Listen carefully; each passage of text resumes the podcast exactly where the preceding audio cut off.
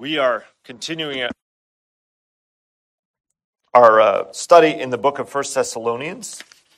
Uh, we're going to be uh, looking at First Thessalonians chapter 2, the second, really the second part of uh, chapter 2, uh, which we started last week. Uh, you'll remember last week, in particular, Paul was defending his ministry by pointing out his motivations.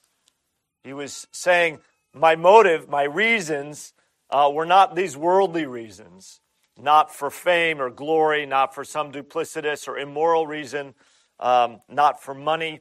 My reason was the gospel. Uh, I came to you to preach the good news.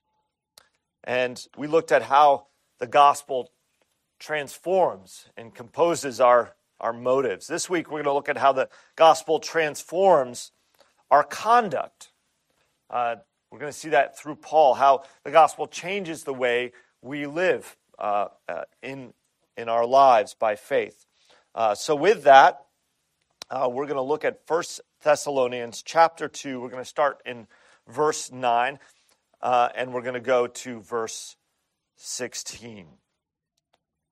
So, 1 Thessalonians chapter 2 verses 9 to 16 and just as a reminder it's printed for you in your bulletins or you can turn there in your Bibles.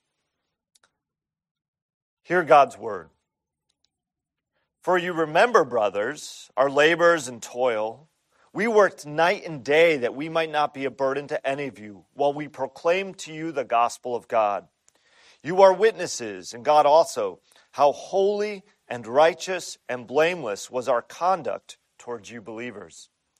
For you know how, like a father with his children, we exhorted each one of you and encouraged you and charged you to walk in a manner worthy of God who calls you into his own kingdom and glory. we also thank God constantly for this, that when you received the word of God, which you heard from us, you accepted it not as the word of men, but as what it really is the word of God, which is at work in you believers. For you, brothers, became imitators of the churches of God in Christ Jesus that are in Judea. For you suffered the same things from your own countrymen as they did from the Jews, who killed both the Lord Jesus and the prophets and drove, drove us out and displeased God and opposed all mankind by hindering us from speaking to the Gentiles that they might be saved. So, as always, to fill up the measure of their sins. But wrath has come upon them at last. This is the word of the Lord.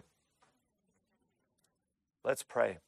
Heavenly Father, once again, I ask that you would help us to understand your word this morning, that you would apply it to our hearts, uh, that you would work in us. Uh, for we ask this in Jesus' name. Amen. I, am going to front load something. I, I, don't generally like to do this, but uh, for maybe for fear that it would kind of stick in your mind while I preach, I want to I want to address uh, just one aspect of the end of this sermon, of the end of this uh, passage. You'll notice here that the Apostle Paul says uh, he he says, uh, "You Thessalonians were imitators of the church in Judea." who suffered the same things that your own countrymen as they did from the Jews. And then he describes those who killed Jesus, who killed both the Lord Jesus and the prophets and drove us out and displeased God and oppose all mankind by hindering us from speaking to the Gentiles that they might be saved. So, as always, to fill up the measure of their sins, but wrath has come upon them at last. The thing that I want to say at the, the very outset is that words like these ripped out of the context of Scripture, can be used for horrendous things. And in the news just recently, we have the account of a, a rabbi being held hostage. And, and as I think about how uh, words can be twisted and turned, I think these words could be if you weren't careful. So I just want to say at the outset first, Paul is a Jew. Um, everywhere he went, he went to the synagogue to proclaim the good news. As he traveled around uh, Asia Minor, as he traveled around uh, Greece, he went to the, uh, to the synagogue first and proclaimed the good news. Why? Because he loved his fellow Jews. He loved those people. We see this in Romans, his heart, particularly in verses 9, uh, t- chapters 9, 10, and 11. In Romans, you see how, how he longs for his own people that they would hear the good news, that they would be saved. And many were. In fact, when I introduced the, the, this little letter to the Thessalonians, we noted that some of those Jewish converts who, who turned to Christ were actually dragged by their fellow brothers and sisters in the synagogue uh, into uh, the, the, the, governor's office, if you will. Um, so there are Jewish converts in the church in Thessalonica. So when we read these words, the Jews, he's not talking wholesale about all the Jews everywhere. He's talking about those who particularly persecuted Christ and, and crucified Christ and who persecute the Christians. Those fellow, country, fellow uh, Jewish people like himself who, when they heard the good news, rejected it and, in fact, went uh, to persecute. So, just so you know, this is never, when you hear these words, is never grounds for anti Semitism. And I just want to get that out of the way at the outset. We can, we can, if you have questions, you can come to me later, but I, I just wanted to set that aside. So I appreciate uh, your patience with me on that. But let's get to the heart of what this text teaches, what it does teach us uh, about, about Christ. Um, last week, when we looked at gospel motivations, we were talking about how at the very foundation of our motive as Christians ought to be the gospel, like why we do what we do. I challenged us to think, what is my ultimate aim in life? Think about those things. Why do we do what we do?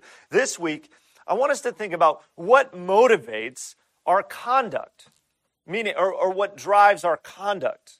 Uh, so, obviously, our motives. Uh, but again, I want us to see how the gospel itself is the thing that drives our conduct that empowers our conduct, that empowers our Christian life. One of the, I think, one of the most difficult and challenging doctrines that we have as, you know, in theology is the doctrine of sanctification. What that is, that big word sanctification means just the process of becoming more holy. Sanctus is the, the Latin word for holy. Uh, it, it, comes from that uh, idea that as God's people, we are to become more and more like Jesus, right? More holy. In fact, we'll see here Paul in a, in a moment where he says that he is, in fact, how he was holy and righteous and blameless in his conduct, in the, the, the apostles in their conduct before the Thessalonian church. But, I, but as we read that, we immediately ask, how can Paul say such words? How can he say, I'm holy? How can you say you're holy?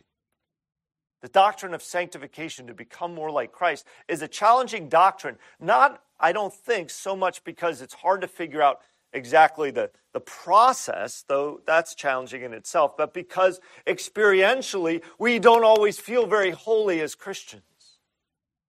Right? So the doctrine is frustrating. We think, I should be like this, but I feel like I'm always like this. Am I not a Christian? It's finding that, that, that challenging gap. And so this morning, I want us to consider what empowers us, what changes us, what transforms us to look more like Christ. And we're going to do that in three ways. And I want us, as we think about this, as we look at this, I want us to step back and give thanks to God for his gospel bears fruit in our lives as believers. It's not a question, does it? It's a question of, it's not a question of that at all, but it is a, it's a reality, a sure statement. We ought to give thanks to God for his gospel surely bears fruit in the life of the believer. And we're going to look at this in three ways. I want to thank God. The gospel bears fruit in our lives. That'll be sort of point one. Thank God for his word, that it's at work in us is sort of the means by which God uses to the means w- that God uses to transform our lives. And then uh, finally, we, I want to thank God that the words of hell, that's a strong word, I understand, they don't prevail against the gospel. In, in other words, those lies that we often buy into don't prevail against the gospel. You'll remember Bunyan wrote uh, Pilgrim's Progress, and uh, Pilgrim is, of course, it's an allegorical story, but it's a story about a, a man who, who, who becomes a Christian and, and he goes through sort of all the stages of the Christian life and all the challenges of the Christian life. And one place he goes is the valley of the shadow of death. And in that valley, he meets Apollyon, and Apollyon comes at him with fiery darts and arrows and says, Who are you? You're just a sinner, a pretender. Right? That's how we feel, those darts of hell coming at us all the time. And I want to remind us that they don't prevail against the kingdom of God and against God's gospel. All right. So, with that, let's look at the first point. Thank God the gospel bears fruit in our lives. Uh, this is a truism. Uh, for the believer, this is true. And the challenge, as I've already pointed out to you, is that the Apostle Paul says these words here to the, to the Thessalonian church uh, that, that they were holy and righteous and blameless. You can see it in verse 10. He says to the Thessalonians, You are witnesses, and God also, how holy and righteous and blameless was our conduct toward you as believers. How can anyone say those words? Have you ever said that? Seems prideful, doesn't it? It seems, it seems a little bit blind to his own heart and reality. Who of us is, is righteous? Who of us is holy? Who of us is blameless? How could the Apostle Paul say such things? Now, we have to balance this with other things Paul has said in, in, in, in Scripture. He has called himself the chief of sinners. In Romans chapter 7, he says, I do the things that I don't want to do, and I don't do the things that I want to do. Right? So, both of those realities. Paul's saying, I'm the chief of sinners. I, I don't do the things that I want to do. I want uh, the things that I ought to do. I don't do. Who will deliver me from this body of death? And yet, here he says, I'm holy and blameless. Which is it, Paul? Which is it? Well, first, I think we need a little bit of context. Paul, remember, is defending himself against those who opposed the apostles' ministry. He was particularly defending himself against charges of doing things out of impure motives, as we looked at last week. He was being told he was doing it for greed, or that he was doing it uh, for, for glory, or that he was doing it for other impure motives. And Paul here is saying, no, you all are witnesses to the reality. That is not how we came. We didn't come to you out of greed. We didn't come to you looking for glory. In fact, we were persecuted and we, we, our lives were threatened. Paul's defense is to say, look, remember, see, the charges don't hold water. They're simply not true. You have seen how we've behaved among you. And so I think I think there is a way in which any one of us and false, if we're falsely accused or if we were in a situation where we, to the best of our ability and with good conscience, followed God's word in a situation and somebody levels a false uh, accusation against us, we can say, No, I'm blameless, as if I was in a court of law, right? Um, I, I, I am not guilty of these things. That doesn't mean that Paul doesn't have sin in his heart. Paul knows he has sin in his heart. He's just saying, in this, in this situation, I'm blameless.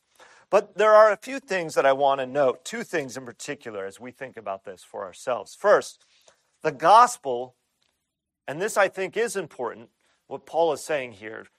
He's saying the gospel bears fruit in our lives. It does, it's necessary. Um, I don't know about you, but I'm not always sure I believe this. I mean, I know it intellectually, right? I can look at Scripture and I can say that the fruit of the Spirit, meaning Christ by His Spirit, bears fruit in my life. I know that theologically. I did go to seminary, I understand these things. Um, and yet I don't believe it. Or I struggle to believe it. Maybe you're like that too. I don't know. My sins, my shortcomings, my failures, they loom large, right? They kind of cloud the, the, the, the, the, the horizon, if you will. All I see, it's like a, a big gray cloud of my brokenness. So I easily echo Paul in Romans 7 when he says, I do the things I don't want to do. I don't do the things that I want to do. Who will deliver me from this body of death? I get Paul in that situation. I have I struggle here when Paul says, Nope, I did what was right. But one thing that I rarely do is that I rarely give thanks to God for the fruit of faith in my life. How often do you sit back and say, Lord, thank you for helping me to conduct myself in a manner worthy of you? I'm afraid to say something like that. I'm like, no, but no, I can think of a thousand things that I've done wrong. How often do we thank God for the fruit of righteousness? And this is what Paul is saying here. No charges can be leveled against me. You are my witnesses. I conducted myself amongst you all in a manner worthy of the gospel. Not only did we work and toil and were not a burden to you, but we were above reproach. Paul's not saying they weren't sinners or that he had no sin. He was simply acknowledging this truth God works in us, sanctifying us, changing us, causing us to be more like Jesus, righteous holy, and blameless. In fact, for Paul, this conduct, the conduct that Paul had amongst the Thessalonians, was what testified to the power of the gospel, so that the Thessalonians saw their good works and praised God. They looked and they said, Something is different there in Paul.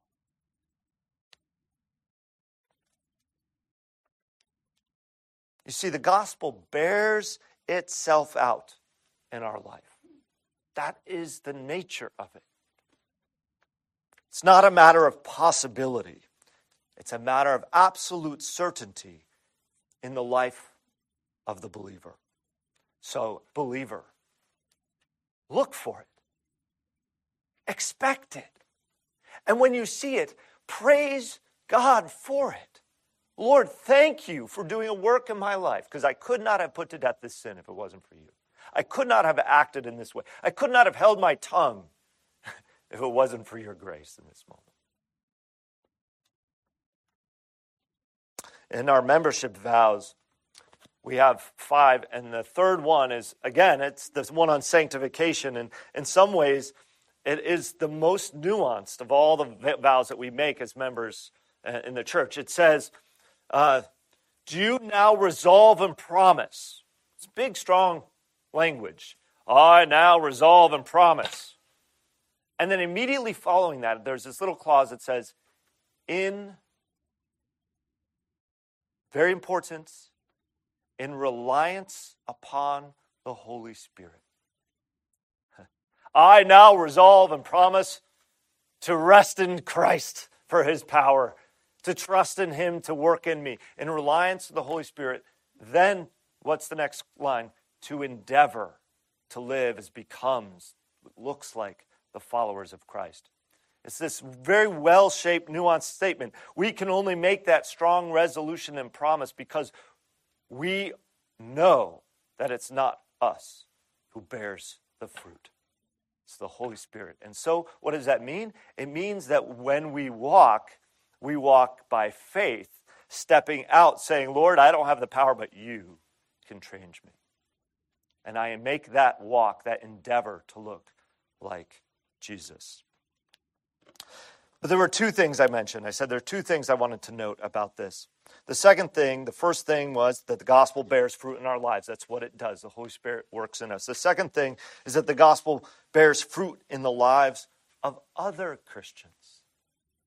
Now, Again, theologically, we all agree with this, right? We all just said yes and amen. The Holy Spirit is the one who bears the fruit, who works in our lives as we step forward in faith.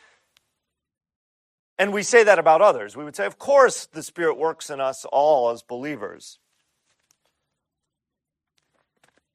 But note, Paul not only points out his conduct, but he points out the conduct of the Thessalonian church as well. Look here in verses 13 and 14. He says, And we also thank God, again, there's that thanksgiving, constantly for this, that when you received the word of God, which you heard from us, you accepted it not as the word of men, but as it really is, the word of God, which is at work in you believers.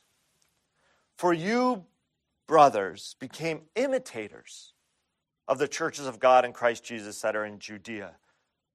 For you suffered the same things from your own countrymen as they did from the Jews. And of course, we'll come back to that, what's going on, but I just want you to notice they received the word and became imitators of the other believers and what it meant to walk in faith. So Paul is recognizing and thanking God for the work of the Spirit, the power of the word at work in their lives.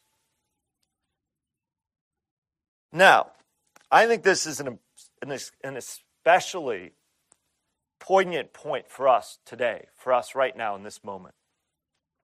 We live in a cultural moment when our default mode is not charity, but suspicion. I think it's our default to impugn all sorts of motives and to assume the worst of people rather than then assuming the best of motivations of people and taking their conduct as sincere and in good faith. Maybe not the way we would do something, maybe not even the best way of doing something. Maybe, though I would challenge your own questions. You know, we ought to look at ourselves. But among Christians, we ought not to start with the default suspicion and doubt, the default of suspicion and doubt, but rather in humility and charity, look for God's work in their life. In other words, if you have a brother or sister in Christ, you may not see eye to eye on all sorts of things. But if they have sincere faith and you recognize that, then you ought to be looking for that evidence of it, assuming the best. Now, I'm not suggesting that we don't sin against one another or that our motives are always pure or that we can't be deceived. But what is your default mode with your brother or sister in Christ? How do you view them? With suspicion and doubt? Or do you see them as one in whom God is working? How often do we build up a narrative about someone based on assumption that goes something like this? Well, they said or did X, and the only possible and conceivable reason that they said or did X was because they had to be thinking Y. And people who think Y are absolutely the worst, therefore, they're the worst. It's like we just, we just assume. There's doubt and suspicion that goes hand in hand. Rather, here's another way of looking at it. Rather than looking at our brother or sister in Christ and saying, they said or did X, and I know how much they have done for the good of the kingdom, how they've done for me. I know the kind of faithful Christian friend that they've been over the years. I know that they have shown all kinds of fruit of gospel faith. Their conduct has always been full of grace. Therefore, I'm going to assume that they weren't thinking, Y? Now, maybe I seek clarification. Maybe I ask them why they did X. Maybe I take the opportunity to gently correct. But I look at them as one whom God is at work in. And it changes the way we think about them. It, it transforms them. They're just like me. God is at work in them, honing off the rough parts, making them better. And so I'm going to rejoice and give thanks to God for the work that He's doing. And I'm going to bear with them in whatever weakness they might have and come alongside them and help them and encourage them and praise God for them. It's a different perspective, isn't it?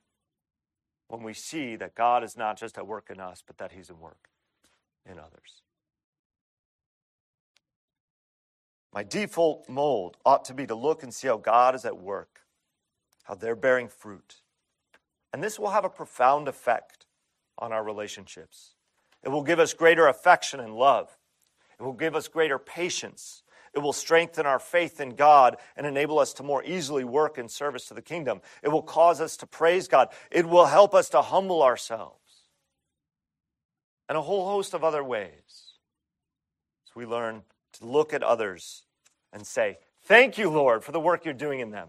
I may not agree with everything, but I know that you are at work And Lord, if you have a way that I can encourage them and strengthen them and bring the word of God to bear in your life, help me to do that. In this moment, it's so important that we do that as believers. Well, thank God the gospel bears fruit in all of our lives. Second, thank God for his word that is at work in us. God indeed works in us to bear fruit, but he does it through the means of grace. The means of God's grace are those things through which God gives us, uh, the means through which God gives us his grace. So if you aren't familiar with the term means of grace, um, it is theologically a kind of concept that says these are the three ordinary ways in which God, things that God gives to us uh, to help us to grow uh, by the power of His gospel and grace. And there are three things the Word, sacrament, and prayer. Those are the ordinary means. It doesn't mean that God doesn't use extraordinary means or other ways, but this is what God gives to us. He gives us His Word, He gives us prayer, He gives us the sacrament that we might grow up in Him. And I will just say briefly about uh, the sacrament and prayer because they're not part of the sermon today. Um, but the sacrament, simply put, is are God's visible word that communicates to us the benefits of Christ in visible, tangible ways that we might taste and see that the Lord is good, right? Prayer, of course, is that means by which we draw near to God. We cry out to him, he hears us, and he answers us, and so grows us up in him. But the foundational means of God's grace is his word. It undergirds and informs and transforms. This is what the word of God does it undergirds, it informs, and it transforms. It undergirds, meaning it is the, the foundational ground through which uh, we learn everything we need to know about salvation and life uh, that we might grow up in Christ, that we might see the gospel. All of it. It's the Word. The Word is the foundation.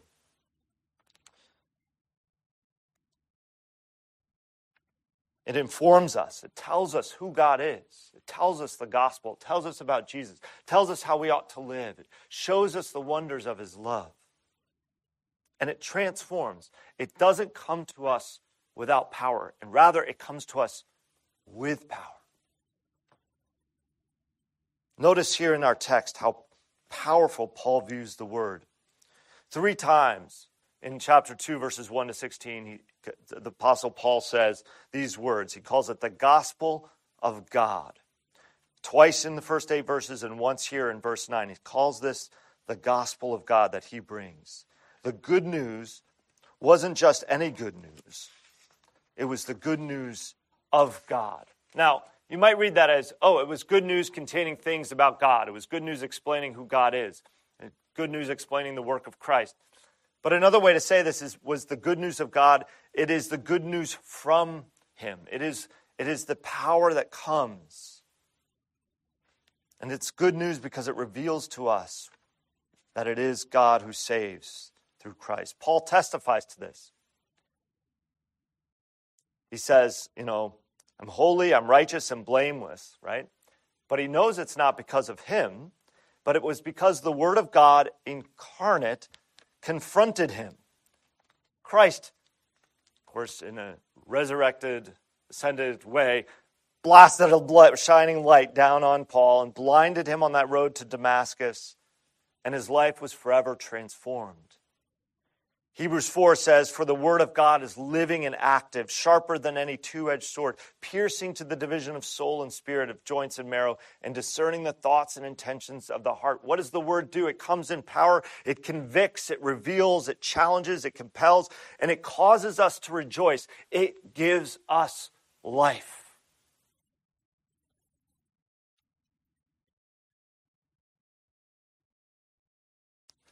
Notice how Paul describes the Thessalonians' faithful reception.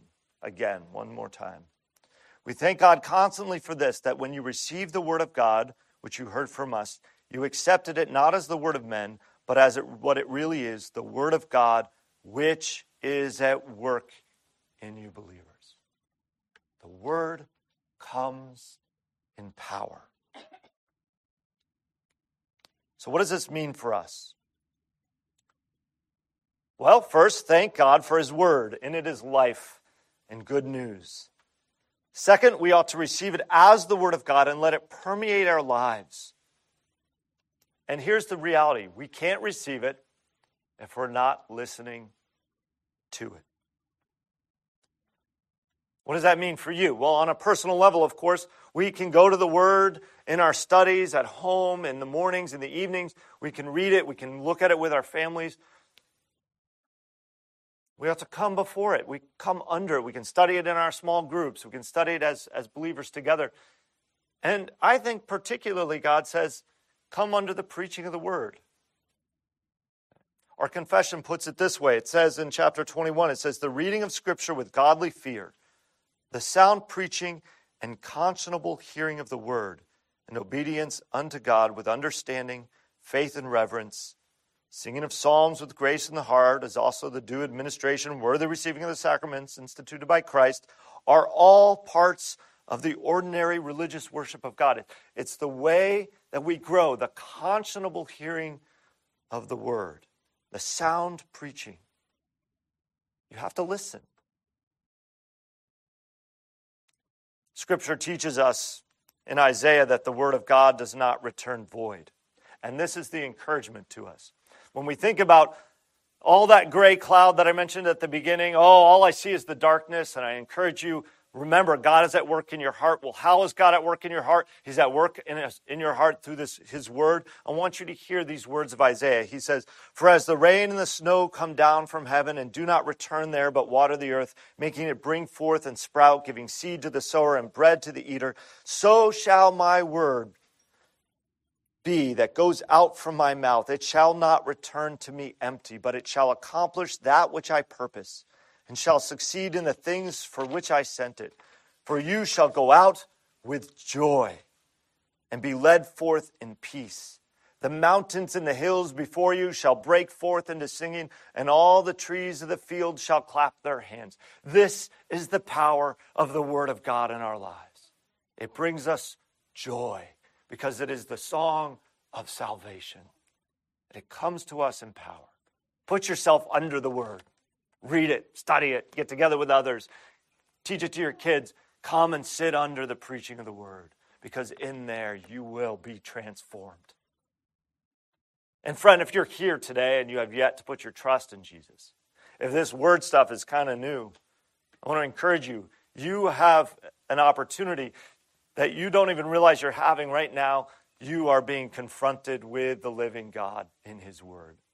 And He can work in your heart and my cry to you is trust in Jesus, the one who is proclaimed here, who died, who rose again. Well, thank God the gospel bears fruit in our lives, and thank God for his word that is at work in us. And finally, and in conclusion, thank God the words of hell don't prevail against the gospel. This may seem like an odd place for Paul to end for us and for our sermon to end. It, it, there's all this good stuff. There's all this, remember how I was with you, and remember all the things that happened to you. And then it ends with these hard words. Verses 14 to the end. For you, brothers, became imitators of the churches of God in Christ Jesus that are in Judea, for you suffered the same things from your own countrymen as they did from the Jews, who killed the, both the Lord Jesus and the prophets and drove us out and displeased God and opposed all mankind by hindering us from speaking to the Gentiles that they might be saved, so as always to fill up the measure of their sins. But wrath has come upon them at last. Now, one of the effects of the Word of God and Spirit of God in the lives of the Thessalonians was their imitation of the Judean church. And what was the imitation? It was, in fact, their willingness to suffer for the sake of the gospel, their willingness to endure persecution from their fellow countrymen, from their friends. This was the power of the gospel at work in their lives. And if I were a Thessalonian, I might, who just trusted Jesus and have become a Christian, and I'm dragged out to the, to the governor's office and reprimanded, and those who preached the gospel were booted out from uh, uh, from the city, and we were left on our own, a, a band of very young Christians trying to understand who God is while facing persecution, we might be tempted to think, well, if we're going to lose, at least we'll go down fighting. In other words, there's a, there could easily have been a discouraging thought okay, what was it all for? Why did, why did I why did I go down this path? If it's all going to come to an end, if the powers that be are going to win in the end, what's it all for?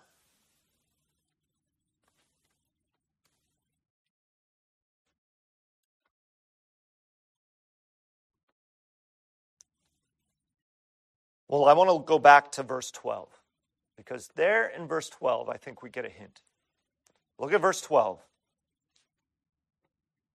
Paul says to them, we exhorted each one of you and encouraged you and charged you to walk in a manner worthy of God, who calls you into his own kingdom and glory.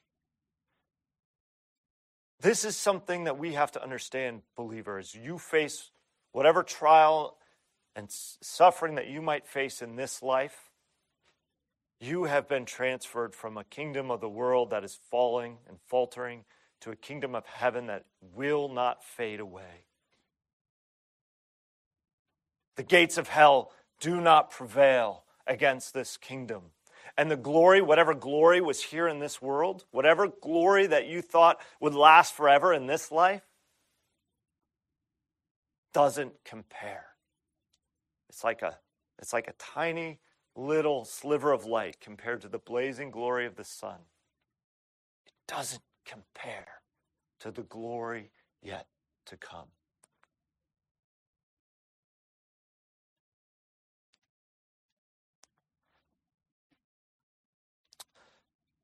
Today's kingdoms of this world, the glory that you can receive if you follow the ways of the world, our self glory. It's our favorite one, is to make ourselves into a God, do the things that we want to do, define ourselves how we want to define ourselves.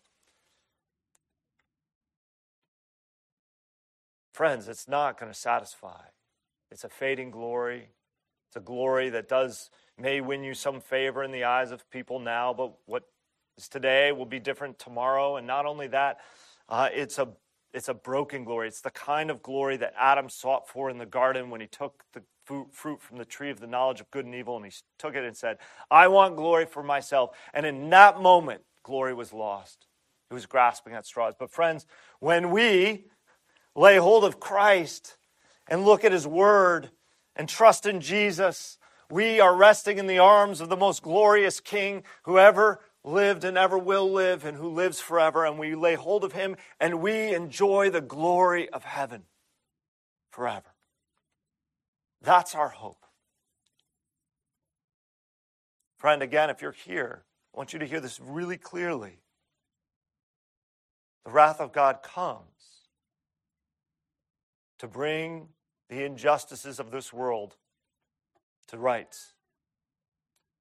For those who rebel against the king, they will receive the wrath of God for sin. Sinner, you have an opportunity to repent and believe, to trust in the King of glory who brings us home with him. The gospel bears fruit in our lives. Thank God. And it's His Word that He uses to work that gospel truth into our lives. Thank God. And finally, thank God that that gospel, that good news, is that His kingdom shall never end. Let's pray.